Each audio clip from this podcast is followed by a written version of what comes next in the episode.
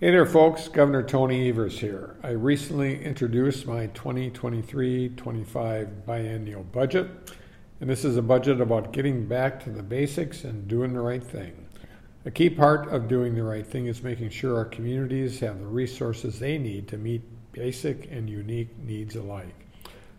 I've always said much of the hard work that happens in our state happens at the local level, whether it's expanding affordable housing repairing streets, ensuring clean parks and water, providing essential services like EMS, police, and fire, or supporting local libraries and public health.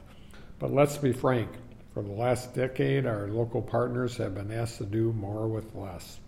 Bottom line is that the way we've been funding essential local services in our communities is unsustainable, and it's time for the state to do its part. That's why I'm proposing to send 20% of the state's sales tax revenue back to our local communities for shared revenue.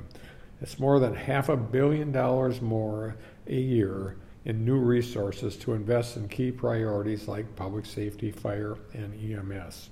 It's time for the state to start being a partner in and not an obstacle to our partners at the local level. And supporting our local communities is an area where we can and should find common ground and bipartisan support.